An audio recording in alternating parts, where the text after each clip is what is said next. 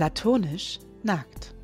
Ähm, Rebecca, ziehst du dich jetzt bitte wieder an? Wir wollen doch aufnehmen.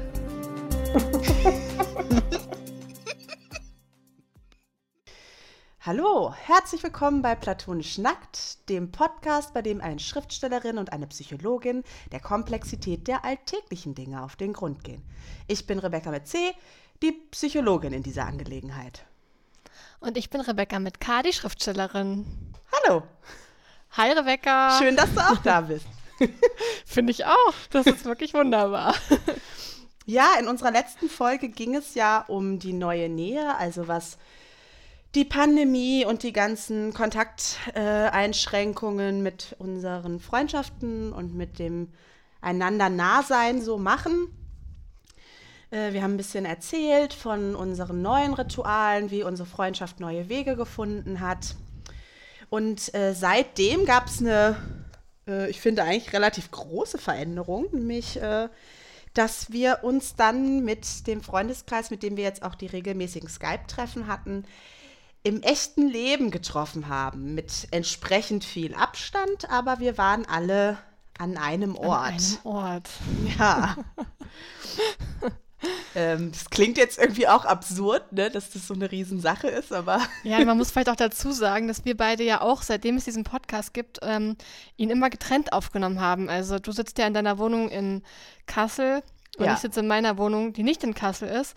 Und ähm, deswegen sind wir irgendwie jetzt schon total daran gewöhnt, uns nicht zu sehen und nicht in, ja, nicht in der Realität zusammen zu sein, sondern eben nur über die, ähm, über die Computer oder Telefone.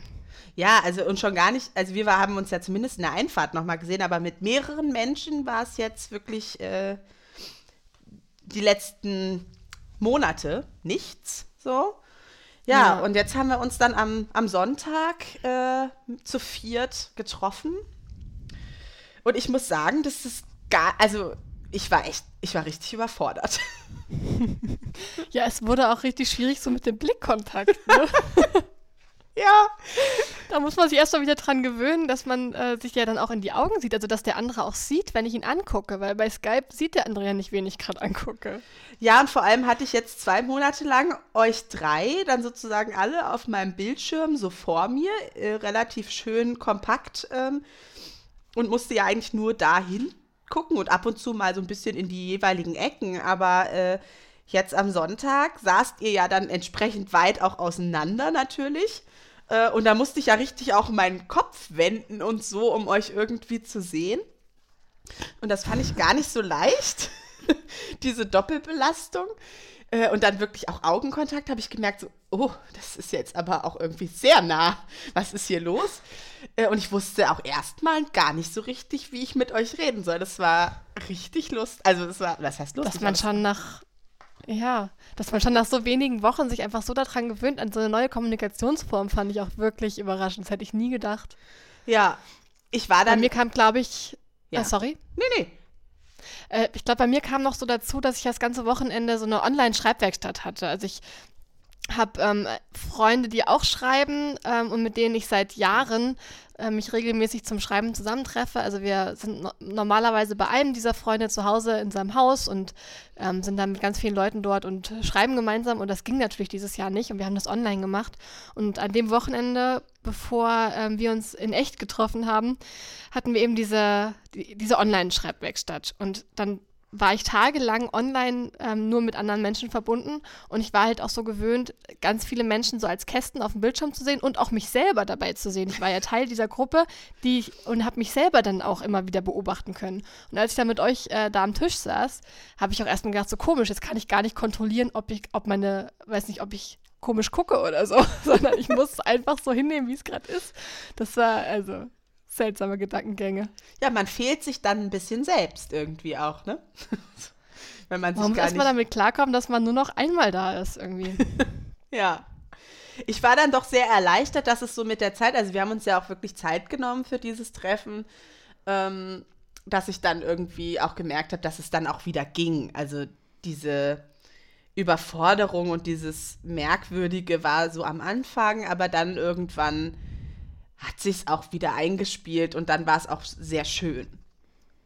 Ja, man gewöhnt sich ja auch dann wieder total schnell um, wie ich dann in dem einen Moment, wo ich der einen Freundin einfach viel zu nahe gekommen bin, also, weil ich irgendwie an ihrem Kleid was rumgezuppelt habe, ähm, was natürlich in Corona-Zeiten keine so gute Idee ist, aber ich habe das einfach in dem Moment, habe ich überhaupt nicht dran gedacht. Also man gewöhnt sich dann auch ganz, man fällt ganz schnell wieder in so gewohnte Muster rein. Ja, das war echt schon äh, interessant. Aber eben auch, äh, ich habe schon gemerkt, dass das, was ich befürchtet hatte, dass es eben nicht so reibungslos und so, ach, wir machen jetzt einfach wieder normal werden würde, das, das ist dann doch eingetreten. Also ich habe gemerkt, so, das ist dann schon was, was ich, wo ich mich irgendwie erstmal wieder dran gewöhnen muss und was auch erstmal ein bisschen, also das nicht, was nicht nur schön ist.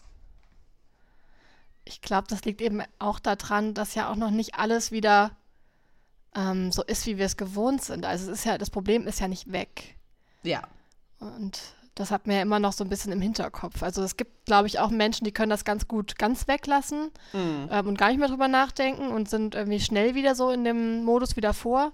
Aber ich glaube, ganz, ganz viele haben das schon im Hinterkopf und versuchen dann so einen Mittelweg zu finden, der ganz schwierig ist, äh, ja, zu finden, finde ich. Ja, man hat ja dann auch schnell das Gefühl, ach, wir kennen uns ja und dann, wir, wir sind uns ja eh so nah, dann können wir uns ja gar nicht anstecken im Zweifelsfall. Also irgendwie kriegt man dann so, eine, so ein Sicherheitsgefühl, bloß weil man sich schon lange kennt und das ist ja dann auch ein bisschen ja. trügerisch. ist ja auch, ja, genau. Und dieser, dieser Spagat ist nicht so einfach. Aber wir haben es gemacht. Das war, schön. war schön. Wir haben den ersten Schritt zur Annäherung geschafft. Das stimmt. Und ich freue mich auch schon, wenn das weitergeht. Ja. Ja. Schön. Ja, wir können ja vielleicht so langsam in, das, in unser heutiges Thema ähm, einsteigen. Gerne, gerne. Ich bin schon richtig angespitzt. Was umgeben dich denn heute so für Vibes, Rebecca? ja, also heute ähm, ist ein vibe-technisch ein interessanter Tag, weil das ist jetzt unsere dritte Folge. Es war die erste Folge, die ich ähm, aufnehme nach der Arbeit. Also die letzten beiden, da war ja erstmal 1. Mai Feiertag und dann hatte ich Urlaub. Also bin ich morgens so aufgestanden und habe dann hier so meine Zeit gehabt und dann haben wir so aufgenommen. Und heute war halt ein ganz normaler Freitag für mich. Das heißt, ich war erstmal bei der Selbsterfahrung heute Morgen um halb acht ähm, und bin dann direkt zur Arbeit gefahren, habe dann gearbeitet. Vielleicht du mal kurz erklären, was die Selbsterfahrung ist. Ah ja, vielleicht, stimmt, hast recht. Ähm, Selbsterfahrung ist, also äh, für die Weiterbildung zur psychologischen Psychotherapeutin muss ich selber in Therapie gehen. Das ist ein ähm, äh, zentraler Bestandteil der Ausbildung. Äh, genau, und das äh, hatte ich heute Morgen um halb sieben, äh, halb acht, halb sieben, oh Gott, halb acht ist schon schlimm genug. Allerdings. Äh, und dann gehe ich halt aus, aus der Praxis von meinem Therapeuten raus, steige ins Auto, fahre zur Arbeit, bin dann da selber sozusagen Therapeutin.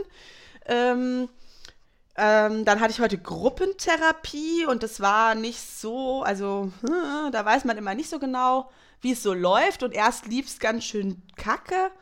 Und dann wurde es aber besser. Also da waren dann auch schon mal so ganz unterschiedliche Vibes, ne, ähm, mhm. mit denen ich so zurechtkommen musste. Und dann war irgendwie so klar, alles klar, jetzt muss ich nach Hause, jetzt muss ich schnell was essen. Äh, äh, und dann nehmen wir auf. Und das war irgendwie heute viel, viele krasse Wechsel so. Mhm. Dabei ist unser Thema ja heute Good Vibes Only, Rebecca. Ja, Wie bist du unser Thema, Thema gekommen? Wie bist du da drauf gekommen und warum steht dahinter ein Fragezeichen? Äh, ich merke schon, du hast das so gerade gesagt, ne? Und ich bin schon richtig sauer geworden. Also für die Hörer, falls ich heute ein bisschen aggressiv rüberkomme, das liegt daran, dass ich das bin. ähm, ja, also Good Vibes Only, wie bin ich da drauf gekommen? Ich finde, also irgendwie ist ja diese, dieses Wort Vibes eins, was einem in den letzten Jahren, würde ich sagen, auch überall ständig begegnet und dass die Vibes stimmen müssen und dass es, dass man irgendwie Good Vibes haben muss und dann hat sich daraus irgendwann so ein Good Vibes Only Dogma entwickelt was ich schon immer richtig scheiße fand. Mhm. Und äh, ich habe da so eine Leidenschaft für und rede da, glaube ich, auch relativ oft drüber, dass ich mich darüber so ärgere. Und da habe ich gedacht, ach, dann könnte man das doch auch einfach mal als Podcast machen. Ich finde das ja. eine super Idee. Äh, ich habe mir darüber noch nicht so viele Gedanken gemacht wie du auf jeden Fall. Ähm, und ich bin, glaube ich, sehr anfällig ähm, für dieses Good Vibes Only Thema, weil ich ähm, auch schnell unter Stress gesetzt werde von so, ähm, nennen wir es jetzt erstmal negativen Vibes. Also wenn irgendwie die Stimmung im Raum so ein bisschen kippt, habe ich das Gefühl, oh, hier muss ich was tun, hier muss ich sofort einschreiten, das kann so nicht weitergehen. Ähm, und das hm. erlebe ich oft als belastend. Vielleicht kannst du aber erstmal so ein bisschen erklären, was Vibes denn überhaupt sind. Ja, da geht es nämlich schon los, Rebecca. Da geht es schon los mit meinem Ärger. Das weiß ja keiner so genau. Und das wird ja einfach genutzt, so wie die Leute halt Bock haben, wie es ihnen gerade in den Kram passt und keiner weiß so richtig, was mit Vibes gemeint ist und was nicht mit Vibes. Also erstmal sind es ja Schwingungen. Was sind denn Schwingungen? Also das ist doch, das ist doch kein Wort, was ich wirklich in einem zwischenmenschlichen Kontakt naja, also das, das hat, das ist ja so abstrakt, da kann man ja alles rein interpretieren und nix. So. Mhm. Worum es meiner Ansicht nach, und das ist ja auch das, was du gerade benannt hast, nämlich in den meisten Fällen geht es ja Gefühle. Mhm. Also ähm, entweder habe ich selber Gefühle, die irgendwie unangenehm sind aufgrund einer bestimmten Situation oder in einem bestimmten Kontakt, oder die andere Person oder eine andere Person hat unangenehme Gefühle, also Gefühle, die mir selber unangenehm sind. Mhm. Da habe ich, ich habe häufig das Gefühl, dass das damit gemeint ist. Also, dass man irgendwie ja, dass irgendwie die Stimmung kippt, dass irgendjemand schlecht drauf ist, dass man selber vielleicht schlecht drauf ist oder das Thema irgendwie äh, kritisch wird, man vielleicht ein bisschen diskutiert oder so und dass dann ähm, häufig so die Idee entsteht, ja, die, die Vibes sind schlecht. Und das ist so eine vereinfachende Aussage, wo ich, das wird alleine schon der Komplexität von zwischenmenschlicher Interaktion überhaupt nicht gerecht. ich spüre da auf jeden Fall sehr wütende Vibes von dir, wenn ich das so sagen darf. Oh, ja, ja, was, ich bin da. Was ich aber ja. gerade total gut aushalte und, und was hier gerade sehr willkommen ist. Also ich möchte dich da willkommen heißen, diese Vibes authentisch auszudrücken. Danke. Das, das äh, beruhigt mich innerlich schon wieder ein bisschen. ja, ich glaube auch, was, ähm, was ich oft bei Good Vibes Only so assoziiere, ist auch so eine Art von Lebenseinstellung, die, glaube ich, bei vielen Menschen so dahinter steht, die ähm, viele Menschen meinen damit, glaube ich, ich versuche die Dinge positiv zu sehen, ich will mich nicht unterkriegen lassen, ich ähm, habe gute Laune, ähm, ja, so eine, so eine, so eine positives Denken. Kann mhm. da nicht auch was, was Gutes drin stecken? Nein.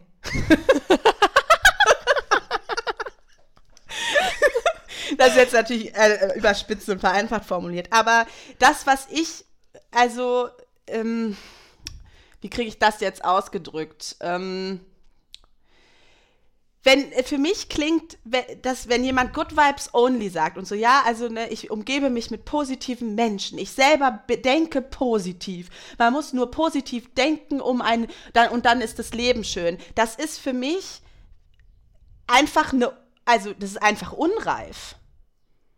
Da fehlt für mich offensichtlich die Fähigkeit, mit, mit der Widersprüchlichkeit und der, der, den Schwierigkeiten und den, äh, den, den Konflikten und der emotionalen Komplexität des Lebens, die es einfach nur mal hat, umzugehen.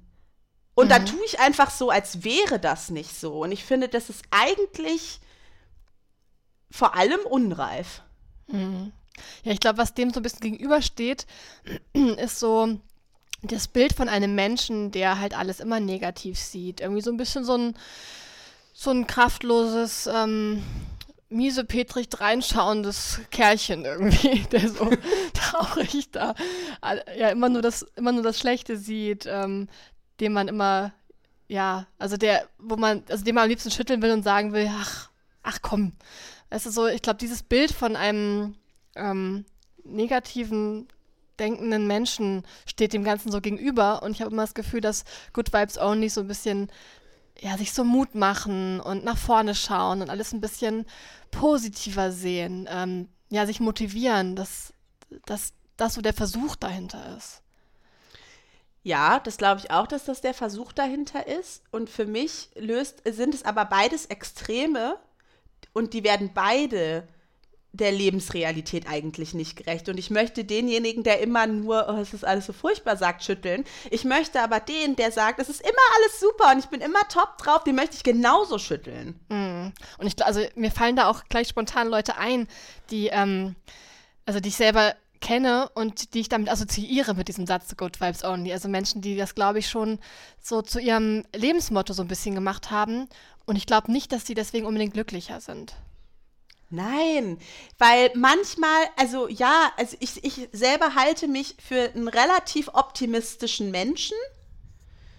Ähm, ich bin, glaube ich, schon in der Lage, auch Situationen, äh, was Positives abzugewinnen, schnell oder beziehungsweise schnell dann auch zu, mich mit was abzufinden und zu sagen, alles klar, okay, so ist es und dann machen wir jetzt so. Das glaube ich grundsätzlich schon, dass ich das kann. Aber manchmal sind Dinge einfach nicht gut. Die sind dann scheiße. Und dann darf man auch einfach mal das Scheiße finden und sagen, dass das Scheiße ist und mit seinen Gefühlen da einfach mal sitzen. Dann muss doch nicht gleich, ach, das wird schon wieder, ach, das ist gar nicht so schlimm, ach, einmal drüber geschlafen und dann ist schon wieder be besser. So läuft es halt nicht. Und gerade in meiner Arbeit merke ich das immer wieder, dass der erste Schritt ist, dass man den Patienten abgewöhnen muss, in Anführungsstrichen, dass die so mit sich und ihren Problemen umgehen. Mhm. Weil die mhm. nämlich auch selber von sich immer sagen, ach, da muss ich jetzt einfach nur mal positiv denken. Ah, da muss ich mich jetzt einfach mal zusammenreißen. Ach, so schlimm ist es ja nicht. Und meine Hauptaufgabe ist dann häufig erstmal den Leuten zu sagen, doch, so schlimm ist es. Mhm. Und erst dann, wenn man das auch anerkennt und seine Gefühle da mal zulässt und irgendwie auch, ja, in der Scheiße mal sitzt, erst dann kannst du wirklich anfangen, das auch zu verarbeiten und dann kann man natürlich da was Positives draus ziehen. Dann geht es natürlich darum zu schauen, okay, wo kann ich ansetzen, was zu verändern. Aber für mich ist dieses Good Vibes Only halt immer so ein Schnellschuss, oder oh, ist was unangenehm, das muss weg, das muss weg. Und so löst halt auch kein Mensch ein Problem. Aber ich glaube, wir, also ganz viele ähm, von uns versuchen das, also gehen wirklich aktiv da so mit sich selber um und mit ihren Freunden auch um und denken auch, sie tun sich selbst und den Freunden was Gutes. Also ich habe irgendwie das Gefühl, ja. das ist ganz tief verankert, dass man, dass dieser Satz, das wird schon wieder und Kopf hoch, dass das was Gutes ist, was man den an, was man Freunden so mitgibt auf den Weg und auch für sich selbst. Also ja, ich glaube, dass, ähm, dass wir das schon vor langer Zeit so gelernt haben und davon überzeugt sind, das richtig zu machen. Ja, ja, also das glaube ich absolut, dass das häufig gerade wenn es dann im Kontakt mit anderen ist, ähm, auch ein Versuch ist, irgendwie denen ein gutes Gefühl zu machen oder da was besser zu machen. Aber wenn man sich, wenn man wirklich mal bei sich selber guckt und sich da mal reinversetzt oder sich an eine Situation erinnert, in der es einem richtig scheiße ging, in der wirklich was Schlimmes passiert ist, und dann kommt jemand und sagt, Kopf hoch wird schon wieder, Fühlt man mhm. sich dann gesehen? Fühlt man sich dann ernst genommen? Fühlt man sich dann unterstützt? Macht das ein besseres Gefühl? Ja, natürlich nicht. Ne? Und ich glaube auch, dass man das ganz viel mit sich selber halt auch macht. Also, dass wir ganz ja. oft ähm, schon alleine, um im Alltag zu funktionieren, macht man das, glaube ich, ganz viel, dass man sagt, ach nee, komm, reiß dich jetzt mal zusammen. Das ist jetzt nicht so wichtig, das ist jetzt nicht so schlimm. Ähm, schon allein damit es weitergeht, auch äh, so im beruflichen Kontext zum Beispiel. Und das ist so ganz tief verankert, dass wir funktionieren wollen und dass wir den Tag äh, gut meistern wollen. Und um das zu schaffen, ist, glaube ich, die Strategie, ganz schnell die negativen Gefühle auch wegzuschieben oder irgendwo zu vergraben. Ja, und wenn wir dann, bei, wenn wir jetzt beim Stichwort funktionieren, ne? Wenn, wenn wir uns schon wie eine Maschine betrachten wollen, die immer funktionieren muss, wenn ich bei meinem Auto die Warnleuchten, die dann da blinken, ständig ignoriere und immer sage, ach, wird schon wieder, was passiert dann? Es geht kaputt. Mhm. Das mache ja, ich ja in solchen Situationen auch nicht. Ja, das ist ein sehr da, schönes Bild. Da gucke ich da auch mal, ach ja, vielleicht sollte ich mal Öl nachfüllen oder vielleicht muss ich auch mal tanken. So. Ja. Und das, das da hilft mir Good Vibes Only halt auch nicht dabei, dass mein Auto noch fährt. Also wenn man schon mit sich selber irgendwie so einen Maschinenansatz äh, fahren will, dann sollte man das dann auch konsequent machen. Und, selbst, und auch da ist Good Vibes Only nicht konsequent und auch nicht zielführend. Ich frage mich halt auch, warum wir so Ängste oder ja, oder warum uns überhaupt so negative Gefühle ähm, so eine Angst machen. Also warum wir damit so schlecht umgehen können. Ja, also das ist, glaube ich, ein extrem komplexes Thema. Deswegen muss ich gerade mal gucken, wie weit ich da jetzt aushole. ähm, ja, also ich glaube, also es gibt, naja, man muss das lernen, wie man mit Gefühlen umgeht. Wie auch, und wie man mit negativen Gefühlen umgeht. Auch wie man mit positiven Gefühlen umgeht. Man muss einfach lernen, Gefühle zu identifizieren, ähm, den Handlungsimpuls zu verstehen, der darin liegt, das als Kommunikationsmittel im zwischenmenschlichen Bereich zu nutzen. Aber das ist nichts, was man automatisch kann, sondern das, das müssen wir lernen als Kinder. Mhm. Und ähm, es gibt in den meisten Familien Kultur, die äh, in Bezug auf Gefühle, die ganz unterschiedlich sein kann. Wir haben natürlich einmal auch eine gesellschaftliche also eine gesellschaftliche Ebene, die, die schwierig ist. Eine, eine Gesellschaft, die Jungs und Männern vermittelt, dass sie wütend oder zufrieden sein dürfen, aber nicht ängstlich oder traurig. Und die gleiche Gesellschaft, die Frauen vermittelt, sie dürfen ängstlich und traurig sein, aber nicht wütend. Da ist ja schon mal die Schräglage drin, dass dass die Gesellschaft schon nicht fördert, dass Kinder lernen, mit allen Gefühlen gut umzugehen, sondern nur mit bestimmten. Und dann hast du innerhalb von Familien auch immer noch mal eine ne unterschiedliche Kultur, ne? dass es sein kann. Es gibt Familien, die sehr laut und aggressiv miteinander reden, die schreien sich teilweise an, da ist Streit ganz normal, das können alle gut ab. Aber wenn dann jemand am Küchentisch sitzt und weint, sind plötzlich alle überfordert, weil keiner weiß, was macht man denn jetzt. Oder es ist genau andersrum. Traurigkeit und Angst können ganz gut gehandelt werden innerhalb der Familie, aber wenn jemand wütend ist, ist irgendwie gleich, ähm, ja, Holland in Not. Mhm. und das ist ja, also wir, wir lernen ja am Modell wir beobachten ja unsere Bezugspersonen, in den meisten Fällen eben die Eltern oder auch unsere Geschwister und lernen daran, wie geht man mit Gefühlen um, wie geht man mit Konflikten um, wie kommuniziert man miteinander. Und das ist das, was wir lernen. Und wenn innerhalb unserer Familie bestimmte Gefühle gar nicht da sein dürfen, weil dann plötzlich alle völlig überfordert sind, wie sollen wir dann lernen, damit umzugehen? Hm. Das ist eine schwierige Aufgabe. Ja. Dann ist natürlich der erste Schritt, sich dessen erstmal bewusst zu werden, ähm, dass man überhaupt alle Gefühle hat. Weil ich glaube, dass manche Menschen das gar ja. nicht, ähm, die denken, ja, also Wut ist so mein Ding. Ähm, Angst habe ich eigentlich, also Angst, pff, ja, wenn ich 10 Meter vom 10-Meter-Turm springen muss, aber sonst geht's.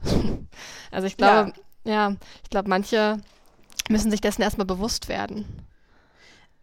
Ja, das denke ich auch. Also wie man jetzt vielleicht merkt, ähm, ist äh, Wut mein Ding. Ärgern kann ich mich richtig gut. Das mache ich auch total gerne. Ja. Ich, äh, also manchmal ähm, gucke ich auch Fernsehen oder ich gehe in Filme, von denen ich schon weiß, dass ich die richtig scheiße finden werde, um mich einfach gepflegt darüber zu ärgern. Ich weiß auch noch immer, immer so, äh, nein, ich weiß immer noch so gut, so rum, wie du dich damals immer auf dem Schulhof aufgeregt hast. Das war auch immer sehr schön. Dann bist du wild gestikulierend über den Schulhof gelaufen, minutenlang hast dich über irgendjemanden oder irgendwas aufgeregt. Ja, ich war auch immer sehr schnell unterwegs und ihr seid so neben mir hergetrippelt, um mich irgendwie halbwegs einzuholen. Ja, und ja. ich glaube, wir fanden es auf der einen Seite ein bisschen unterhaltsam, aber auch ein bisschen beängstigend. Weil Wut ist nämlich gar nicht mein Ding. Also ich merke momentan, also ich beschäftige mich ja auch ähm, dank unserer Gespräche und so auch immer mehr so mit den unterschiedlichen Gefühlen, die ein Mensch so hat. Aber an sich ist bei mir Wut schnell verraucht. Also da bin ich kurz mal wütend, dann kann ich mich mal so zwei, drei Minuten drüber aufregen und dann ist das aber auch schon wieder weg oder dann sehe ich irgendwie, was ich dann in dem Moment falsch gemacht habe oder so. Also und es ist, kommt selten vor, dass ich wütend bin. Und wenn dann nur mal so genervt, so, ach, Mann. Mhm. Ähm, aber nicht so richtig so ein, so ein lodernde Wut, das habe ich ganz selten. Ich, ähm, mir fällt Angst halt vielleicht, aber mir ist äh, vor, also wenn irgendwas schwierig ist oder so, ist bei mir ganz schnell dieses Angstgefühl da. Mhm. Ja, Angst ist für mich so, also genau wie du gerade beschrieben hast, hm, ich mir das letzte Mal Angst. habe ich ja in der letzten Folge auch gesagt, so Krankheitsängste überhaupt kein Ding für mich. Und es ist auch so. Also Angst ist wirklich nicht ähm, ein Gefühl, was ich schnell habe. Also wenn ich nachts irgendwie durch eine Tiefgarage gehen würde, dann hätte ich wohl schon Angst. Ähm, aber es ist nicht so mein, mein, äh, ja, so mein Go-To-Gefühl, zu dem ich irgendwie immer mhm. tendiere. Und das sind auch so Sachen, die wir wahrscheinlich in der, ähm, wie heißt das, Kinderstube erlernt haben. Oder wie kann man sich das vorstellen? Ja, das würde ich jetzt schon mal vermuten, ähm, dass eben, wie gesagt, also dass ja auch, man kriegt ja dann auch als Kind für bestimmte Verhaltensweisen Zuwendung oder man wird dafür gelobt oder äh, bekommt dadurch Aufmerksamkeit, steht im Mittelpunkt. Äh, und für andere wird man vielleicht eher äh, ignoriert oder abgestraft oder ähm, ja, es gibt irgendwie Ärger deswegen. Und daran lernen wir ja auch. Ah, okay, das Gefühl ist akzeptiert. Wenn ich mich so verhalte, wenn ich das zeige, bekomme ich das, was ich mir wünsche, eher, als wenn ich das andere Gefühl äh, im Vordergrund habe. Hm. Und und es ist sicherlich schon so, dass Menschen auch unterschiedliche Temperamente haben. Also man spricht bei Babys, wenn die geboren werden, eben von, von Temperament. Und es gibt sicherlich dann äh, Menschen, die einfach sensibler sind für bestimmte Reize und andere sind da nicht so. Da, da gibt es sicherlich Unterschiede. Aber viel von dem, was, was Gefühle angeht und gerade den Umgang und den Ausdruck von Gefühlen angeht, ist halt einfach das, was wir gelernt haben in den vor allem in den ersten zehn Lebensjahren. Was würde denn jetzt passieren, also wenn wir jetzt mal dieses ähm, zurück zum Good Vibes Only, ähm, also wenn wir das jetzt nochmal betrachten und wir würden Aha. jetzt sagen, wir wollen jetzt wirklich uns einfach mal auf die positiven Gefühle konzentrieren und alles Schlechte, ähm, das beachten wir nicht oder das schieben wir weg. Was würde denn da auf Dauer daraus resultieren? Mm, Magengeschwür. Ah chronische Schmerzstörungen, äh, Spannungskopfschmerzen, Migräne, Depressionen. also ähm, das kann man jetzt natürlich nicht so ähm, nicht so 100% sagen, aber ähm, es würde sich irgendwie ein anderes Ventil suchen. Ja, Gefühle sind dazu da, gefühlt zu werden. Das sage ich ja immer und immer wieder. Also das du hast stimmt allerdings. 150 Mal gesagt, äh, gehört, aber ähm, und es wird wahrscheinlich auch noch öfter vorkommen. Aber ich habe auch das Gefühl, man muss es immer und immer wieder sagen, weil die Leute das vergessen. Alle unsere Gefühle ähm, sollen gefühlt werden. Die haben eine Funktion. Diese moralische Bewertung von diese Gefühle sind gut und diese Gefühle sind schlecht und die will ich haben und die will ich nicht haben. Das ist das ist künstlich da drauf gepfropft, aber in sich sind Gefühle nicht gut oder schlecht. Die sind, die fühlen sich gut an oder die fühlen sich negativ an, aber die haben alle eine Funktion, die dem Selbsterhalt dient. Und wenn wir auf bestimmte ähm, Gefühle verzichten, verzichten wir auf existenzielle Informationen, die wir brauchen, um ein, ein für uns erfüllendes Leben zu gestalten. Ich musste da auch ähm, ganz schnell bei dem ganzen Thema an ähm, die Toxic Friends denken. Also bei unserer Recherche zum Sachbuch, wir haben ja ein Sachbuch über das Thema Freundschaften geschrieben, das jetzt im September erscheinen wird.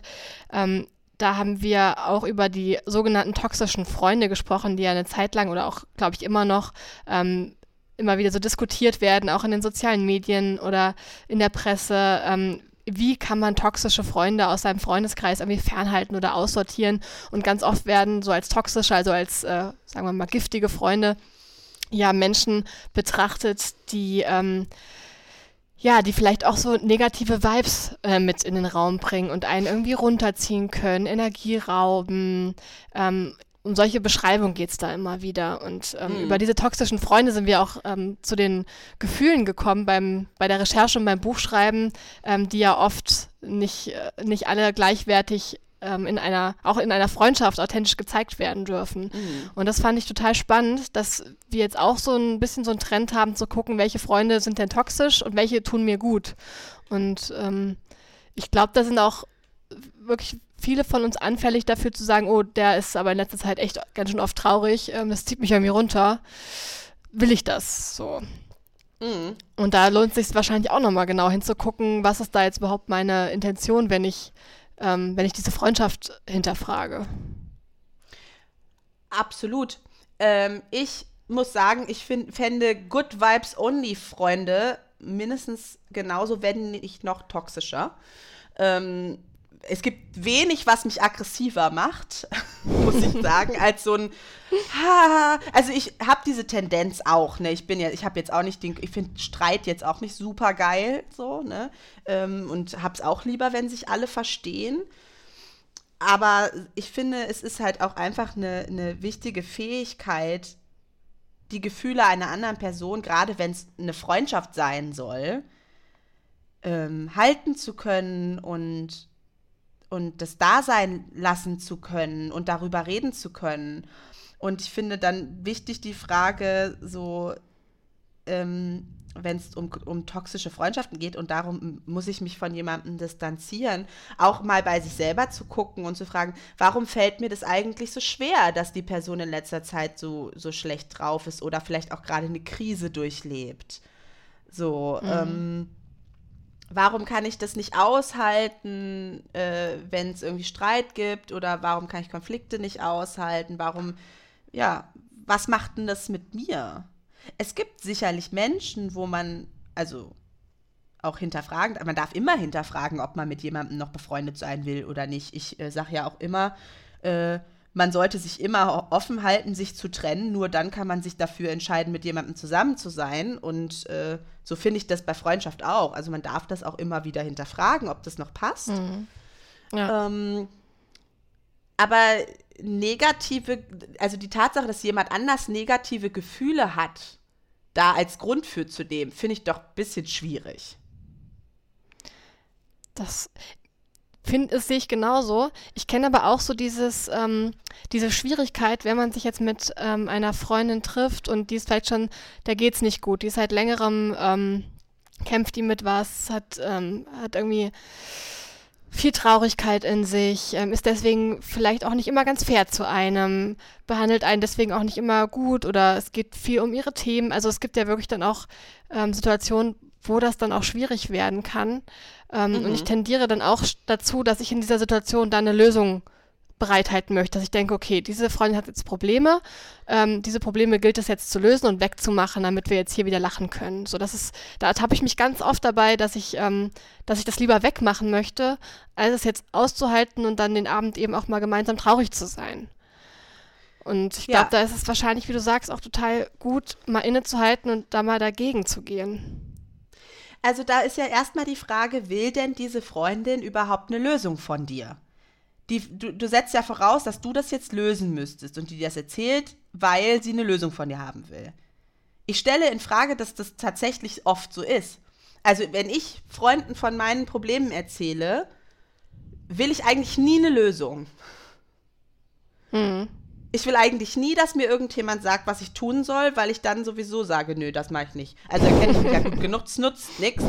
Und ich, das, das, das ist das ist nicht mein Anliegen. Es gibt vielleicht Menschen, die das Anliegen haben und die dann sagen, hey, können wir mal zusammen überlegen. Es kommt ja auch ein bisschen mhm. auf das Problem Oder kannst du mir einen Rat an. geben? Das gibt es ja auch, ne? dass man einfach wirklich einen, einen Rat von der, aus der anderen Perspektive hören möchte, weil man gerade seine eigene Perspektive nicht so ganz über den Weg traut oder so. Ne? Genau, aber dann kann man ja noch mal fragen, hey, was ist denn gerade dein Anliegen an mich? Möchtest du gehört werden? Möchtest du, dass ich, dass ich ähm, dir Raum gebe dafür? Möchtest du, dass wir gemeinsam nach einer Lösung suchen? Möchtest du Rat von mir? Das kann ja erstmal fragen. Ja. Ähm, weil eben auch, wenn jemand einfach ungefragt Rat gibt, schnell das, das Gefühl entstehen kann, oh, die Person will gar nicht hören, was ich zu sagen habe. Der ist es zu anstrengend oder zu blöd oder okay, gut. Sie also, dass man das Thema so wechseln. Ja. ja, genau. Und das kann man ja erstmal hinterfragen, ist das überhaupt so? Nur weil ich das Gefühl habe, ich müsste eine Lösung finden, muss das ja noch lange nicht so sein, dass die andere Person das auch will.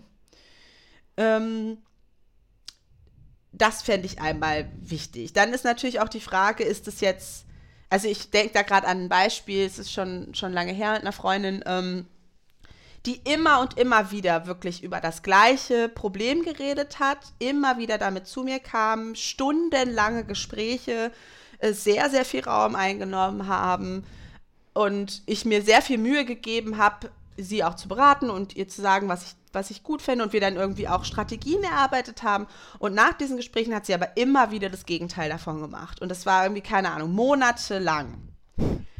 Ähm, so dass ich dann irgendwann wirklich an einem Punkt war, wo ich gesagt habe, hey, ich habe dich lieb, ich bin auf deiner Seite, aber darüber rede ich nicht mehr mit dir.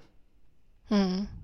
Du entscheidest das, du bist erwachsen, das ist deine Sache und wenn du das immer und immer wieder machen willst, obwohl du weißt, dass es dir schadet, ist es deine Sache und das respektiere ich. Aber hier ist meine Grenze und dann können wir darüber nicht mehr reden. Ja, ich glaube, da ist wirklich wichtig, ähm, so Unterschiede auch zu ziehen. Ne? Also einmal von dieser, also ob jetzt jemand einfach traurig ist und möchte gerade jemanden haben, der mit ihm zusammen traurig ist und das ähm, einfach jetzt mal zusammen spürt und aushält und nicht alleine sein ähm, und einfach die Gefühle authentisch zeigen ähm, oder ob das dann auf Dauer, wie jetzt in deinem Fall, dann wirklich so eine Dynamik annimmt, die dann wiederum dir irgendwann ähm, schadet und die du dann nicht mehr halten kannst. Mhm. Bei dem, was du gerade gesagt hast, äh, nämlich der einfach jemanden haben möchte, der mit ihm zusammen traurig ist. Da würde ich ja auch die Frage nach der Abgrenzung stellen. Kann mhm. ich Mitgefühl mit jemandem haben? Kann ich Raum für jemanden haben? Kann ich ein Gefühl von jemandem halten, ohne dass ich selber das gleiche Gefühl haben muss? Ich Weil wenn das so, nämlich, ja.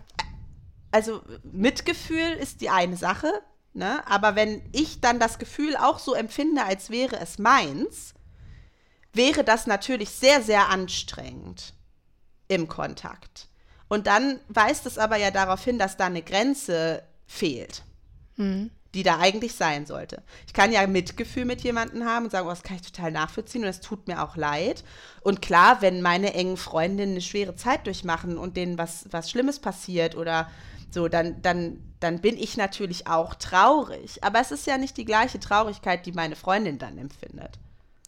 Das stimmt, aber ich glaube auch, ähm, auch Mitgefühl, also wenn man wirklich Mitgefühl hat, dass man dann schon an so ein, ähm, natürlich nicht im gleichen Maße, aber schon auch an dieses Gefühl anknüpft, also in sich hineinhorcht und so ein, so ein bisschen so ein Nachklang von diesem Gefühl dann auch fühlt.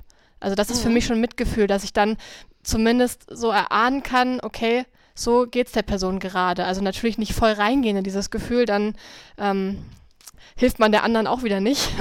Mhm. Aber ich glaube, so einen kleinen Anklang von dem Gefühl in sich zu spüren, ist für mich schon Teil des Mitgefühls. Ja, auf jeden Fall. Aber ich, also ich glaube halt, dass es viele Menschen gibt, die sich dann sehr überschwemmen lassen von dem Gefühl der anderen Person und voll mit einsteigen.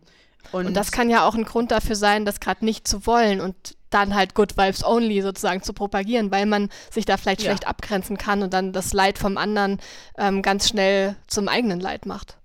Absolut, absolut. Und das ist, da sind eben so die Punkte, wo ich sage, ähm, weil ich kann ja in einem Gespräch mit einer guten Freundin, der es gerade nicht gut geht, ein Mitgefühl haben und, und da auch mitschwingen und traurig für die sein und irgendwie da voll dabei sein.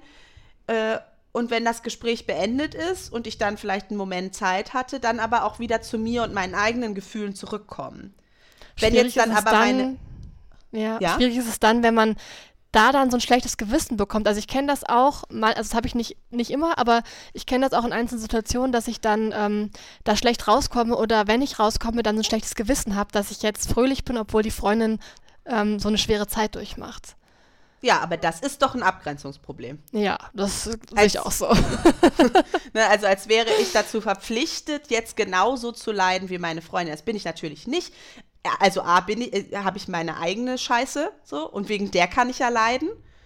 Äh, und ich kann natürlich auch Mitgefühl haben. Und, aber ich bin meiner Freundin doch irgendwie auch keine gute Freundin, wenn ich diese Thematik dann zu meiner Thematik und dann sitze ich zu Hause und es geht mir scheiße. Also mit meinen Patienten ähm, ist es ja auch so, ich muss die, muss mich abgrenzen, ich muss das an der Arbeit lassen, weil wenn ich nämlich zu Hause auf der Couch sitze und überflutet werde von den Gefühlen und den Problemen meiner Patienten, dann komme ich am nächsten Tag da an und bin völlig fertig, weil ich überhaupt keine Pause hatte und dann bin ich denen keine Hilfe mehr. Was hast du denn für Tipps, um sich abzugrenzen? Also wenn jetzt ähm, ich mit einer Freundin mitgelitten habe und dann lege ich auf und äh, möchte dann meinen Tag so weitermachen und habe dann noch Schwierigkeiten, was kann man da tun, um, um sich diese Grenze nochmal bewusst zu machen? Hm, ich glaube, es ist dann immer ganz gut, erstmal so ein bisschen wieder äh, in den Körper zu gehen. Also sowas, man, man, spricht ja von Abschütteln, ne? Also warum nicht auch wirklich mal ein bisschen schütteln, kurz mal in Bewegung kommen, sich ein bisschen dehnen, einfach irgendwie ein bisschen wieder Reize irgendwie haben, mal ein Glas trinken, vielleicht sich auch, wenn man ein bisschen geheult hat, Wasser ins Gesicht schmeißen. Ähm, sowas kann immer ganz gut helfen, um jetzt aus dem, dem gerade eben gewesenen ins Hier und Jetzt zu kommen. Und vieles sicherlich aber auch innere Arbeit, dass, dass man dann auch, wenn, wenn man merkt, oh, ich kriege das gerade schwer los, sich mal fragt, warum hängt mir das so nach? Was hat denn das mit mir zu tun? äh, an welchem Punkt hat mich das gerade getroffen, dass mir das so schwer fällt, mich davon zu lösen. Hm. Ja, ich glaube, das ist ein, eine gute Idee, da wirklich so in sich zu horchen, weil oft sind es vielleicht, ist es dann vielleicht auch die eigene Traurigkeit, die dann noch dazukommt, die da irgendwie geweckt ja. wurde und mit der man sich vielleicht auch lange nicht beschäftigt hat, weil man die ganze Zeit dachte, Good Vibes Only ist eine super Idee. ja, zum Beispiel. Und dann kann es eben auch sinnvoll sein, einfach zu sagen, so, das ist, also wirklich, das kann man auch mal laut sagen, das ist nicht mein Problem. Ich habe die Person lieb, ich bin für die da, ich unterstütze die nach Kräften, aber es ist nicht meins. Hm. Das macht es einem dann nochmal viel bewusster. Ja, aber ich, also das ist eben das, dass ich glaube, so eine, so eine Good Vibes Only Mentalität hat ganz viel damit zu tun, dass Menschen A nicht wissen, wie man mit Gefühlen umgehen muss und versuchen, negative Gefühle zu vermeiden. Und dann B, massive Abgrenzungsprobleme haben. Und also nur weil jemand schlechte Laune hat und in den Raum kommt, muss ich deswegen ja keine schlechte Laune kriegen. Ich kann ja auch sagen, ja, ist aber schade für dich, dass du schlechte Laune hast. So. Hm. Es ist ja nicht mein Job, dann irgendwie A, irgendwie mich dafür schuldig zu fühlen oder das, das ähm, ähm, wieder gerade zu biegen. Also heute in der Gruppentherapie war auch so eine Situation, es ging dann wirklich darum, dass ich immer wieder sage, die sollen dann äh, ihre, ihre Strategien benutzen, um ihre Anspannung zu regulieren, dass sie aufstehen sollen, dass sie rausgehen sollen, wenn es nicht geht. Und dann sagte auch eine, ja, aber wie kriege ich das denn hin, ohne dass sich jemand dadurch angegriffen fühlt oder gestört? Und ich gesagt, das ist mhm. nicht ihre Aufgabe. Ihre Aufgabe ist ihre Gefühle zu regulieren und die anderen sind für ihre Gefühle zuständig. Und wenn sich dadurch jemand gestört fühlt, dann ist es erstmal deren Problem und nicht ihrs. Und diese Trennung Beispiel. ist ganz wichtig. Das heißt nicht, dass wir rücksichtslos werden. Man kann ja trotzdem sagen, ich stehe mal kurz auf, ich gehe mal kurz raus. Man kann, wenn man wiederkommt, das nochmal erklären oder so, wenn man das möchte.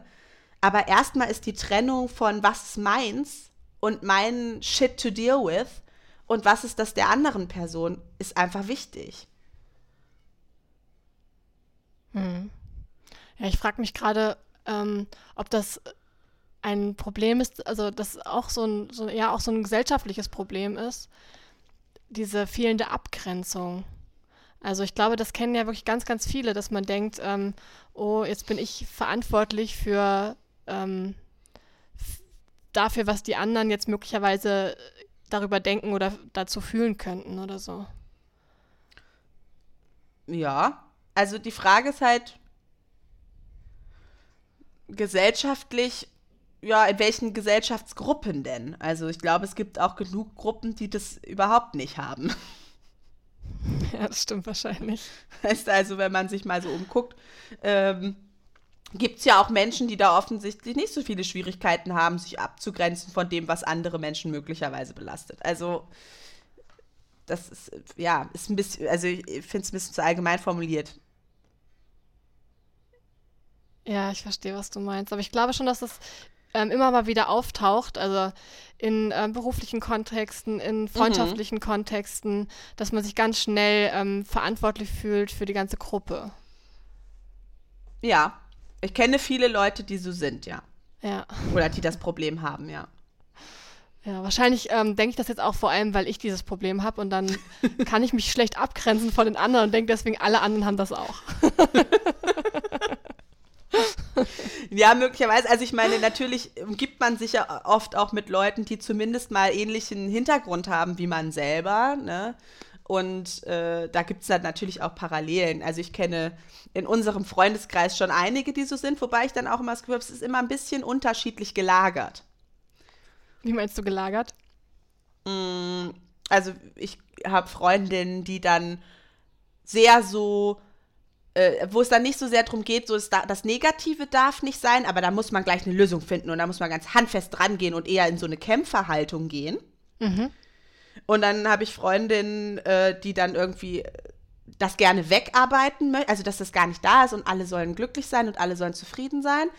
Und das ist ja, das ist ja, beide fühlen sich verantwortlich für die Gruppe und, und, und die anderen, aber es ist eine unterschiedliche Richtung, in die das sich dann äußert.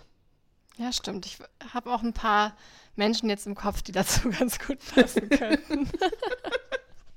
Könnte daran liegen, dass wir ja durchaus auch äh, die gleichen Menschen kennen. ja, genau.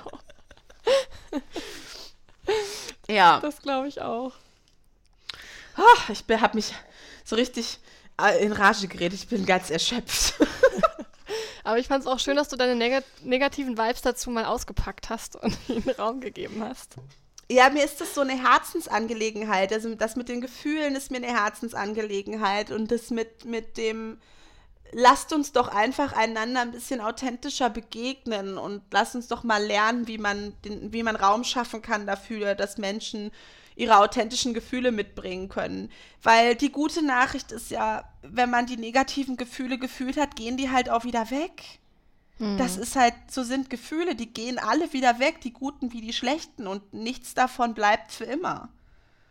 Was ich auch spannend finde, ist, dass ähm, wir so im Alltag oft eben darauf getrimmt werden, das Negative eher so wegzuschieben und nicht so zu zeigen. Ähm, aber wenn ich jetzt so an das Künstlerische denke, also jetzt bei mir speziell ans Schreiben, da braucht man das ja total. Also schon allein für den Inhalt, für die Geschichte.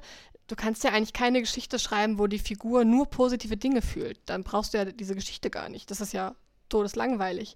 Also ja, kein, es ist todeslangweilig. Es gibt keinen Roman ohne negative Gefühle und kein Mensch möchte einen Roman lesen, in dem keine negativen Gefühle drin stecken. Ähm, das ist ja so ein ganz elementarer Teil vom, vom Geschichtenerzählen, vom Romane schreiben. Man braucht dafür unbedingt äh, auch die negativen Gefühle. Es ist doch auch ganz interessant, komme ich jetzt gerade so dran, dass bei dem ganzen Good Vibes Only Quatsch auf der anderen Seite aber Thriller so dermaßen populär sind wo man, und, und True Crime, wo man ja sagt, ja, beschissener kann es ja dann auch nicht mehr sein von den Vibes her. Ja, oder Menschen gehen auch gern zum Weinen ins Kino oder schauen sich Filme an zum Weinen oder auch Bücher, ja. um wirklich mal richtig traurig sein zu können. Und ich glaube, dass man vielleicht gerade in der, ähm, in der Unterhaltung und in der Kunst, dass man da auch oft Be Bereiche und Ventile findet für diese Gefühle, die man im Alltag vielleicht gar nicht so ausleben darf. Ja, Weinen ist sehr gesund. Ja, manchmal ist es total wunderschön zu weinen. Es also, ist auch wunderschön, ja. Ja gerade wenn man so rührende Fernsehsendungen guckt, wo sich Menschen, zum Beispiel, ich könnte immer weinen, wenn sich Menschen nach 20 Jahren irgendwie wiedersehen im Fernsehen, dann, oh, dann geht's bei mir total los. Ja, und aber diese Rührung kommt ja eben daher, dass man sozusagen vorher diese ähm, diese Hürde hatte, über die sie so drüber mussten und diese 20 Jahre und dann fühlt man sich so rein in die Sehnsucht und in dieses Leid, was die empfunden haben müssen und nur deswegen ist ja dann die Freude, wenn die sich dann wiederkriegen, so schön. Das stimmt. Weil keiner weint, weil Menschen, die sich seit, ähm, weiß ich nicht, irgendwann kennen, ja, dann sich halt immer sehen. Ja, man braucht halt immer beides. Also man braucht, ähm, man braucht halt die, Span also die Anspannung und man braucht, also um überhaupt dann diese Entspannung und das, das Lösen zu haben. Und es ist ja wie, also auch bei Geschichten, du brauchst ja den Konflikt, die, ähm, ja, die innere Spannung der Figuren, um dann hinterher zu einer Lösung zu kommen. Und ich ja. glaube auch, dass man das auch beim Schreiben braucht. Also nicht nur für den Inhalt, sondern auch so für den künstlerischen Prozess an sich. Ähm, dass man, dass man beides kennt und dass man in beide Gefühle auch tief reingeht. Ja, das hätte ich jetzt gefragt. Ich meine, so bei dir beim Schreiben. Ich meine, ich kann mir kaum vorstellen, dass du dann, im, dass du nur so am Schreibtisch sitzt und denkst, geil, good vibes only, jetzt mal einen Roman hier reinhauen. Ich muss da jetzt an, ähm, an einen Freund von uns denken, von, der mich in der Schulzeit, äh, der hat mit mir in der Schulzeit so über mein Schreiben gesprochen. Damals habe ich aber auch schon ähm, viele Geschichten geschrieben, auch so meine ersten Romane, die ich ähm, zum Glück nur den Lehrern und einen einzelnen Freundinnen gezeigt habe. Ähm, das habe ich damals jedenfalls schon geschrieben und er hat zu mir gesagt, er fände, dass ich einen sehr schönen Stil habe, dass ich gut schreiben könnte. Aber er hat das Gefühl, ich hätte in meinem Leben noch viel zu wenig gelitten, um eine gute Künstlerin zu sein. Man muss dazu sagen, wir waren halt so, ich weiß nicht, 15, 16. Ich, ja. ja. Und ich glaube, gerade in dem Alter denkt so ein pubertäres Mädchen schon, dass das echt ganz schön viel gelitten hat in seinem Leben. Erstmal das. Und zweitens ist es ja aber auch so, ja, da kommt ja aber auch noch was. Ne? Also man muss ja mit 15 ja dann auch keine fertige Künstlerin sein. Das wäre ja auch schrecklich. Ja, aber ich, also er hatte so den Eindruck, mir geht es eigentlich zu gut. Also eigentlich geht es mir viel zu gut, um gute Texte zu schreiben. Und da habe ich irgendwie lange drüber nachgedacht. Also immer mal wieder. Damals habe ich noch gedacht, oh Gott, vielleicht müsste ich jetzt echt. Ähm, ich habe sogar mein Tagebuch geschrieben. Das oh habe ich später mal gelesen. In meinem Tagebuch steht dann so: Ich bin übrigens ziemlich sauer auf meine Eltern. Ähm, ich hatte nämlich eine viel zu gute Kindheit, um Schriftstellerin zu werden. Ja, ich hoffe, du hast dich offiziell beschwert. Das muss ich meinen Eltern auch nochmal sagen, dass es echt nicht okay war. Also da habe ich irgendwie damals viel drüber nachgedacht und habe wirklich gedacht, scheiße, hättest du mal mehr irgendwie Scheiße erlebt. Ähm, was jetzt im Nachhinein auf vielen Ebenen ähm, auch echt ist. lustig und Quatsch ist. Ähm, ja. Aber ich finde es auch ein spannendes Thema. Also man sagt ja auch, es gibt ja auch so diese Diskussion, wie viel muss man von dem, was man schreibt, ähm, erlebt haben, wie gut muss man die Dinge, mit denen man sich ähm, schriftstellerisch beschäftigt, wirklich selber kennen. Und dann gibt es ja dieses äh, berühmte Zitat von Maxim Gorki, man muss nicht in der Bratpfanne gelegen haben, um über einen Schnitzel zu schreiben. Und das ist schon auch so meine Meinung. Also ich glaube jetzt nicht, dass man alles selber schon erlebt haben muss, um, ähm, um das schreiben zu können. Aber mhm. ich glaube schon, ähm, dass man viele, also ja, dass man die Gefühle halt schon mal zugelassen haben muss, um viele Dinge ähm, besser beschreiben zu können und auch mal, auch mal am Tiefpunkt, also seinem eigenen Tiefpunkt, den jetzt kein anderer irgendwie beurteilen kann, ob das jetzt tief genug ist oder so, sondern einfach mhm. seinen eigenen, ja, auch mal in seiner eigenen Scheiße gesessen haben, also metaphorisch gesprochen, ähm, mhm. ähm, um über schwierige Dinge zu schreiben. Das glaube ich schon. Also jetzt, um bei diesem Bratpfannenbild zu bleiben, dass man dann macht es vielleicht, also mhm. ist es vielleicht hilfreich, wenn man schon mal eine Brandwunde hatte und wenigstens weiß, wie sich Schmerz anfühlt oder so. Ähm, ja. ja. Und wie eine Bratpfanne aussieht. Das ist auch, auch, auch ganz wichtig. also mir fällt dazu ähm, zwei Sachen ein. Die erste, also als Parallele zu meiner Arbeit auch, ne? Also ich hatte auch mal eine Patientin, ähm, die dann fand ich, dass ich zu jung bin, um diesen Job zu machen. Und ich hätte ja noch gar nicht alles, also ich hätte ja noch gar nicht genug erlebt und ich hätte ja auch überhaupt nicht das erlebt, was sie so erlebt hätte. Und dann könnte ich ihr auch nicht helfen. Ähm, und da habe ich auch mit ihr drüber gesprochen, so dass sie sagte, ja, das stimmt, ich habe nicht das erlebt, was sie erlebt haben. Aber wenn ich immer, also wenn ich all das erlebt hätte, was all meine Patienten erlebt hätten, dann hätte ich mich schon längst umgebracht. Das ginge ja, oh, ja. nicht. Also ich hatte ja schon mehrere, ich habe ja schon, weiß ich nicht, in meinen letzten, in den Jahren, in denen ich gearbeitet habe, über 100 Patienten behandelt. Wenn ich immer das hätte erleben müssen, was die gerade erlebt haben, damit ich denen helfen kann und mich da reinversetzen kann, wie, wie soll das denn ein Mensch aushalten? Das stimmt. Das, äh, und trotzdem kann, ja. ich, kann ich natürlich meine eigenen Erfahrungen nutzen, um mich in etwas reinzufühlen. Trotzdem kann ich empathisch sein. Trotzdem bekomme ich Fantasien dazu, was die Menschen erlebt haben, wenn sie mir davon erzählen.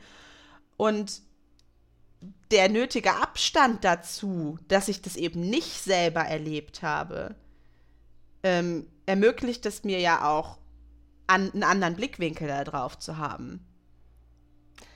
Das ist wahr. Ich glaube, das ist beim Schreiben wirklich ganz ähnlich, dass man, ähm, dass man dadurch, dass man nicht genau in dieser Situation gesteckt hat, aber vielleicht ähm, auf eine andere Art und Weise das Gefühl kennt oder ähm, auch schon mal in so einem ähnlich düsteren Moment war oder, oder kurz davor oder so. Ich glaube, das hilft einem total dabei, das ähm, auf eine gute Art und Weise zu schildern. Mhm. Und die andere, der andere Aspekt, der mir noch eingefallen ist, ist, als du das erzählt hast von dem Freund, der dir das gesagt hat, dass sein Leben einfach nicht schwierig oder schlimm genug war, ähm, das auch noch mal so ein Punkt, der, der mir so am Herzen liegt, ist halt keine Hierarchie im Leiden. Also das, was man selber erlebt und das, die, das Leid, was man selber erlebt, das ist für einen selber ja erst, also es ist immer das Schlimmste weil das andere hat man ja nicht erlebt. Das heißt nicht, dass man objektiv nicht anerkennen kann, dass es anderen Menschen schlechter gegangen ist als einem selber. Hm. Aber ich kann mir nicht immer mein Leid verbieten, nur weil es irgendjemandem auf der Welt schlechter gegangen ist. Das ist, also, ich sag ja auch nicht, also so der klassische Satz so, ja, anderen geht's viel schlechter als mir. Ich verbiete mir aber auch nicht meine Freude, weil es anderen Leuten besser geht als mir. Das ist auch ein schöner Vergleich, das stimmt. Und diese, also, dass man durchaus anerkennen kann, so, wo, es einem gut geht und was, was man alles vielleicht auch glücklicherweise nicht Schreckliches erleben musste. Und trotzdem ist das eigene Leid eben das eigene Leid. Und das ist ist immer das Schlimmste, was man selber erlebt hat. Und dann einfach zu kommen und jemandem zu sagen, ach, das, was du erlebt hast, ist aber eigentlich überhaupt nicht schlimm. Und äh, wenn du nicht das und das erlebt hast, kannst du kein guter Künstler, kannst du keine gute Künstlerin sein, ist schon relativ anmaßend.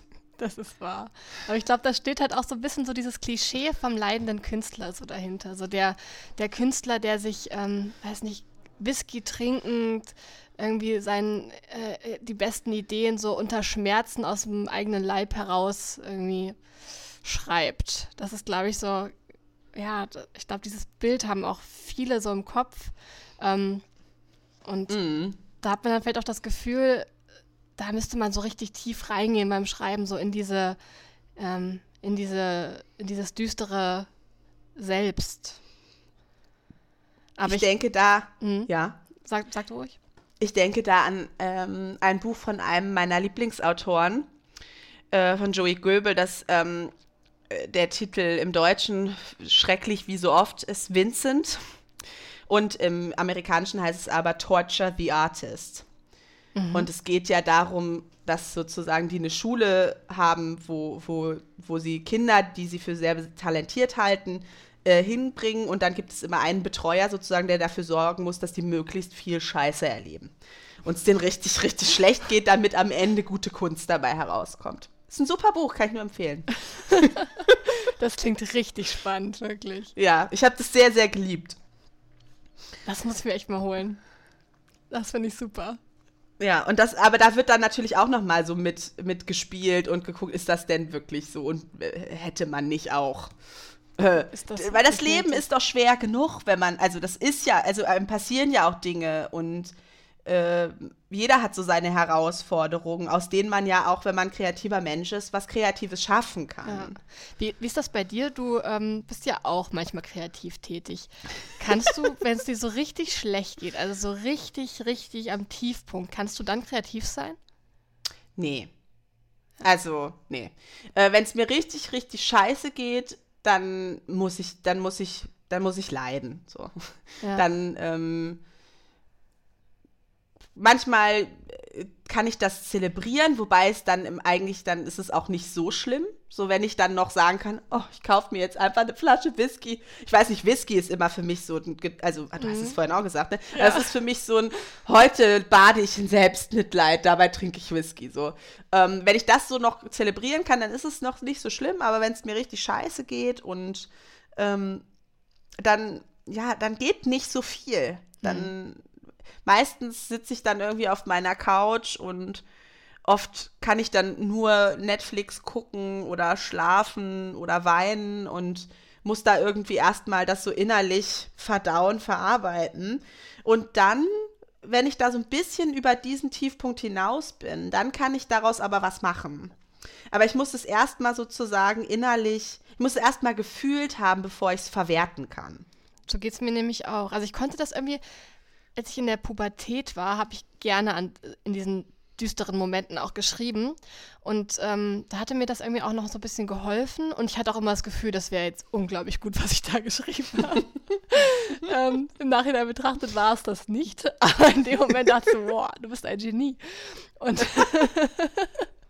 mittlerweile kann ich das gar nicht mehr. Also jetzt ähm, in den in Momenten, wo es mir richtig schlecht geht, da schreibe ich überhaupt nicht. Ähm, ich schreibe dann, also oder wenn ich es dann tue, sind das auch eher so, ist es eher so dieses Gedankenkarussell ähm, aufschreiben, was mir dann mhm. aber auch meistens nicht hilft, was das dann eher noch schlimmer macht.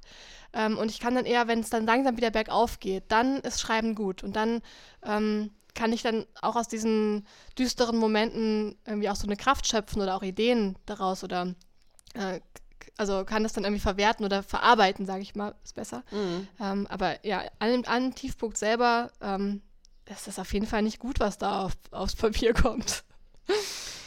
Das Ding ist ja, der Tiefpunkt ist ja meist, also so ein richtiger Tiefpunkt ist ja meistens erstmal nur Gefühl und diffus und vielleicht auch sehr körperlich.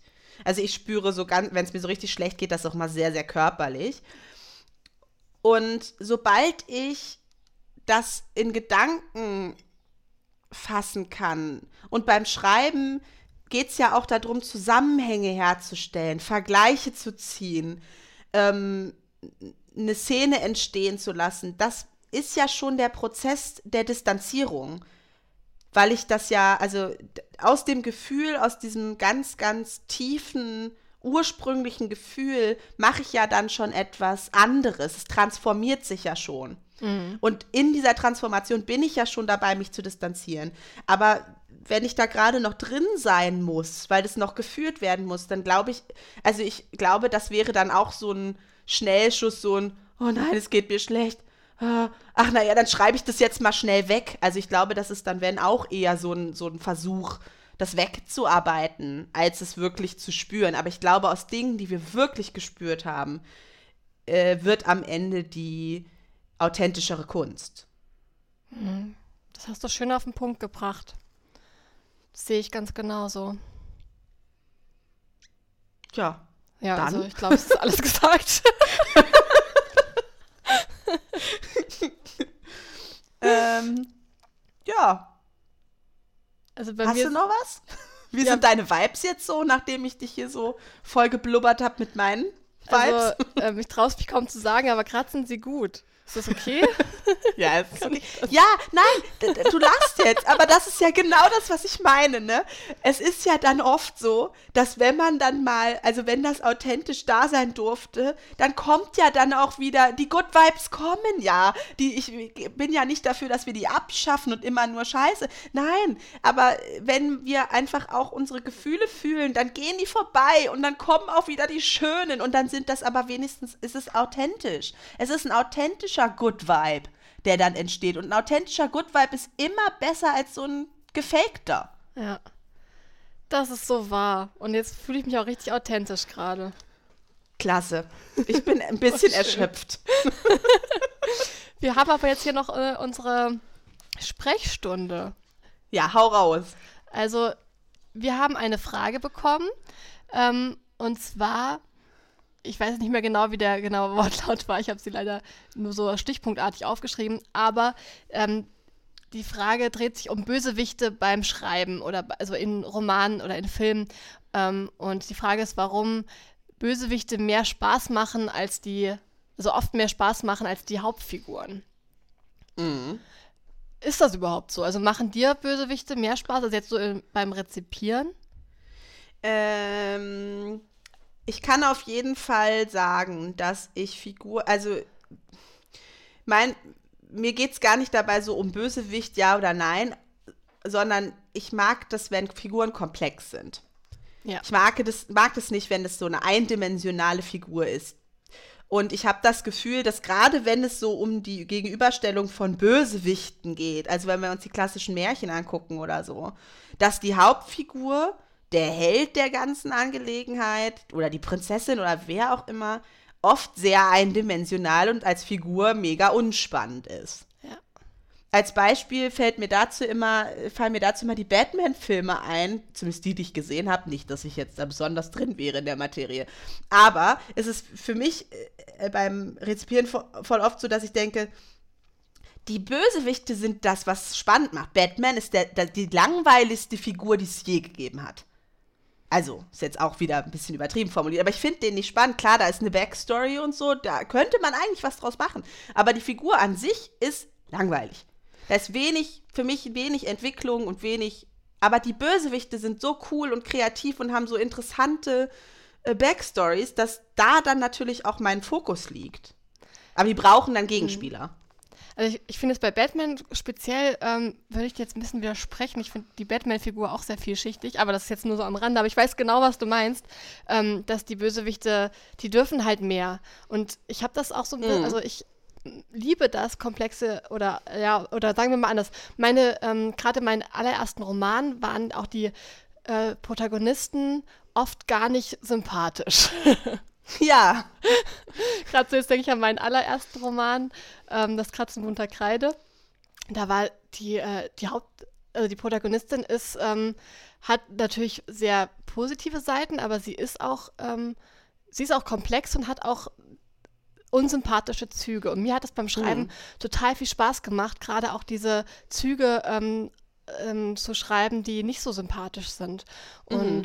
Dann gibt es natürlich Leser, die mögen das, aber es gibt auch viele Leser und ich glaube, wir sind da irgendwie so ein bisschen, ähm, ja, ist das auch äh, so ein bisschen Konsens bei vielen, dass die Hauptfigur auf jeden Fall sympathisch sein soll. Und wenn man mhm. diesen Anspruch hat an einer Hauptfigur, dass die rundum sympathisch ist, dann fehlt ihr natürlich so ein bisschen was an Komplexität. Ja. Und das ist so ein bisschen das Dilemma, in dem man, glaube ich, manchmal steckt, wenn man gerne eine komplexe Figur ähm, erschaffen möchte, die aber alle mögen. Und ich finde, also ich, ich mag das auch gar nicht unbedingt, wenn eine Figur von allen Seiten, von allen gemocht werden muss. Das finde ich äh, beim mhm. Schreiben auch nicht so spannend ähm, und auch sehr einengend und sehr unrealistisch. Aber ich glaube, dass mhm. vielleicht daher das kommt, dass man, dass man manchmal denkt, ähm, gerade in Filmen, ach, der Antagonist, das ist ja echt richtig, also der hat ja ein spannendes Leben gehabt und der hat sich für, der hat spannende, unkonventionelle Entscheidungen getroffen und der lebt so ein Leben aus, was ich mir selber verbiete. Das hat natürlich auch so einen großen Reiz. Ne? Der, der trifft hm. Entscheidungen, die ich mir selber niemals zubelegen würde. Ich glaube, daher kommt halt auch das Bedürfnis, äh, oder nee, da, da, da spielt das Bedürfnis eine Rolle, dass die Dinge klar sind und dass ich beim Lesen oder beim Film gucken weiß, auf welcher Seite ich zu stehen habe und wer ist jetzt hier gut und wer ist hier böse. Und äh, das ist ja oft, also im Leben ist das ja oft nicht so einfach. Und ich persönlich finde das schöner bei Figuren, wenn die authentisch sind und es dann mal, wenn ich dann auch sagen kann, ja, ich weiß, du bist eigentlich gut, aber das fand ich jetzt doch ein bisschen schwierig. Ja. So, ähm, als Beispiel fällt mir da immer Harry Potter ein, den ich wo ich, wo ich mal fand, der, der hat mich auch oft aufgeregt beim Lesen und ich fand den so scheiße und dachte, Mensch, jetzt reiß doch mal zusammen, was soll denn das jetzt hier? Äh, und das dadurch ist er mir aber auch mehr ans Herz gewachsen, als wenn das immer so völlig eindeutig, ja, und der ist gut und der macht alles immer richtig und die anderen sind böse und äh, alles so aufgeräumt. Aber es gibt sicherlich auch Menschen, die das Aufgeräumte sehr, sehr schätzen. Ich finde, Harry Potter ist ein ganz tolles Beispiel, weil bei dem ging es für mich auch total so, dass ich ihn auch am liebsten immer mal wieder geschüttelt hätte und der hat mich auch manchmal richtig genervt, aber trotzdem mochte ich ihn. Und ja, ja, da, da ist es einfach so gut gelungen, ähm, die, die, ja, so einen Mittelweg zu finden. Also wirklich jemand, der könnte dein Freund sein und der, über den würdest du dich manchmal aufregen, aber du würdest ihn trotzdem lieb haben. So. Mhm. Und das, ähm, das ist aber auch, ich glaube, so eine Figur zu erschaffen, das macht auch richtig Spaß und das zu lesen macht auch richtig Spaß. Deswegen, jetzt gerade bei Harry Potter finde ich ähm, Harry Potter nicht weniger spannend als Voldemort. Ja, ich finde sogar, ich, also Voldemort finde ich ja auch, also ich sag mal, ich glaube, also da ist ja die Entwicklung vorbei. Du kannst die Entwicklung noch nachvollziehen, wie es dazu gekommen ist. Aber da, wo der jetzt steht, da ist der. Mhm. Weißt du, was ich meine? Ja. Da ist ja nicht mehr viel zu erwarten. Das ist jetzt das ultimative Böse. Ja, stimmt. Es ist spannend zu sehen, wie ist er da hingekommen? Wie ist er zu dem geworden, ja. ähm, wer er heute ist? Das ist richtig Und das finde ich auch bei Batman so. Der ist ja da, wo er ist, ist er ja. Und dann gibt es da Vorgeschichte und die ist auch spannend, aber passiert dann noch so viel? Ähm, er ist jetzt der Held und tada. Und dann, da fehlt mir, also da denke ich dann manchmal auch, ich möchte auch irgendwie wissen, wo es noch hingehen könnte. Oder wo es vielleicht auch Abgründe gäbe oder so. Ja, oder einfach noch eine Entwicklung. Dass jemand noch besser werden kann oder dass da noch ein Konflikt entsteht, den man lösen kann. Und ja, von daher, also ich glaube, ja, die Frage ist jetzt auch ein bisschen so, also machen Bösewichte mehr Spaß? Und ich glaube, oft erlaubt, erlaubt man sich bei Bösewichten mehr Widersprüche, mehr Unvereinbares, mehr ähm, Unbequemes. Mm, und ich glaube, dass halt das. Ja. Sorry? Ich glaube, ja, ich glaube, dass das Spaß macht. Ja, das spricht halt so eine Seite von uns an, die wir, glaube ich, oft ähm, nicht so ausleben dürfen oder uns das selber nicht erlauben. Und das, ja, da, da kann man auch so Gedanken ausprobieren oder ähm, dem Ganzen ähm, Raum geben, was man sonst sich halt eher verbietet. Und ich glaube, das macht es auch so spannend. Ja. Ja. Schön. Dann hoffen wir, dass wir die Frage ähm, beantwortet haben. Erschöpfend, würde ich sagen. Ja. Da gibt es nichts mehr zuzusagen zu dem Thema. Auf jeden Fall. Es wird nie, nie wieder jemand ähm, was, an, was Besseres dazu sagen. Oh Gott. Kommen wir besser zu unseren Impulsen abschließend. Gute Idee. Okay, ja, also wie in jeder Folge bieten wir euch ein paar Impulse an, ähm, mit denen ihr dann machen könnt, was ihr wollt. Mehr so eine Art, äh, ja, Anstoß.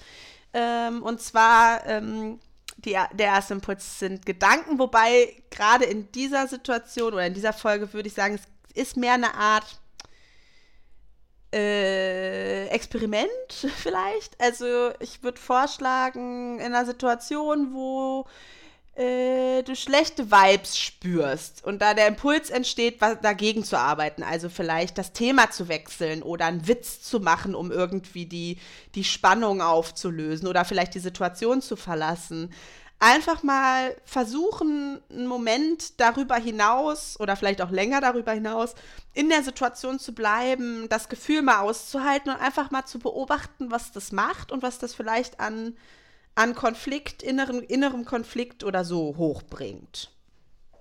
Mhm. Ja. Soll ich das mit den Gesprächen erzählen? Mach du die Gespräche, ja. Ähm, für die Gespräche mit Freunden geben wir auch immer einen Impuls. Und diesmal wäre das ähm, die Frage, was macht es eigentlich mit uns, wenn einer von uns beiden schlecht drauf ist? Ähm, können wir unsere Gefühle da authentisch zeigen oder hindert, hindert uns etwas daran? Und dann hätten wir als allerletztes noch den Schreibimpuls für die Kreativen unter euch, die gerne auch selber schreiben ist die äh, Aufgabe, mal in die eigenen Vibes einzutauchen. Und zwar ähm, setz dich mal an einem guten Tag mit einem Notizheft ins Freie und notiere lose deine Gedanken, Eindrücke, Ideen oder Assoziationen und mach das gleich an einem eher schlechten Tag, ähm, wo du vielleicht sowas wie negativere Vibes äh, spürst. Und dann kannst du an einem dritten Tag, an dem ähm, beides schon ein bisschen länger her ist, einen Text schreiben, dem, bei dem du dich aus beiden bedienst. Ja, das waren unsere Impulse für heute und ich würde damit, sagen, damit sind wir am Ende angekommen. Ja, äh, genau. Also vielleicht noch, ähm, falls ihr Fragen für die Sprechstunde habt, entweder an Rebecca zum Thema Schreiben, entweder an mich zum Thema weiß ich nicht, Psychologie, Therapie, was auch immer, eine Frage zu dem, was wir jetzt, also zu dieser aktuellen Folge oder zu auch den Folgen vorher, Anregungen etc., dann könnt ihr uns gerne schreiben. Gerne auch zu den Impulsen, also wenn ihr da ähm, uns erzählen wollt, was ihr für Gedanken, Gespräche oder auch Texte ähm, danach verfasst habt. Nehmen wir, genau. also sind wir auch ganz gespannt drauf. Da könnt ihr schreiben bei, sag du mal, platonischnackt at gmail.com. Oder bei Instagram. Genau. platonisch nackt. Klein zusammen, sowohl bei der E-Mail-Adresse als auch beim Instagram-Profil. Und auf Instagram werden wir auch nochmal die Impulse zusammenfassen, damit ihr da auch nochmal euch die kurz angucken könnt. Ja. Gut. Dann? Dann verabschieden wir uns für heute und wünschen euch noch ähm, alles, äh, also viele gute und viele schlechte Vibes. genau. Schön war's. Finde ich auch. Bis dann. Tschüss. Tschüss. Das war platonisch nackt. ja, dann würde ich mich jetzt wieder ausziehen, okay?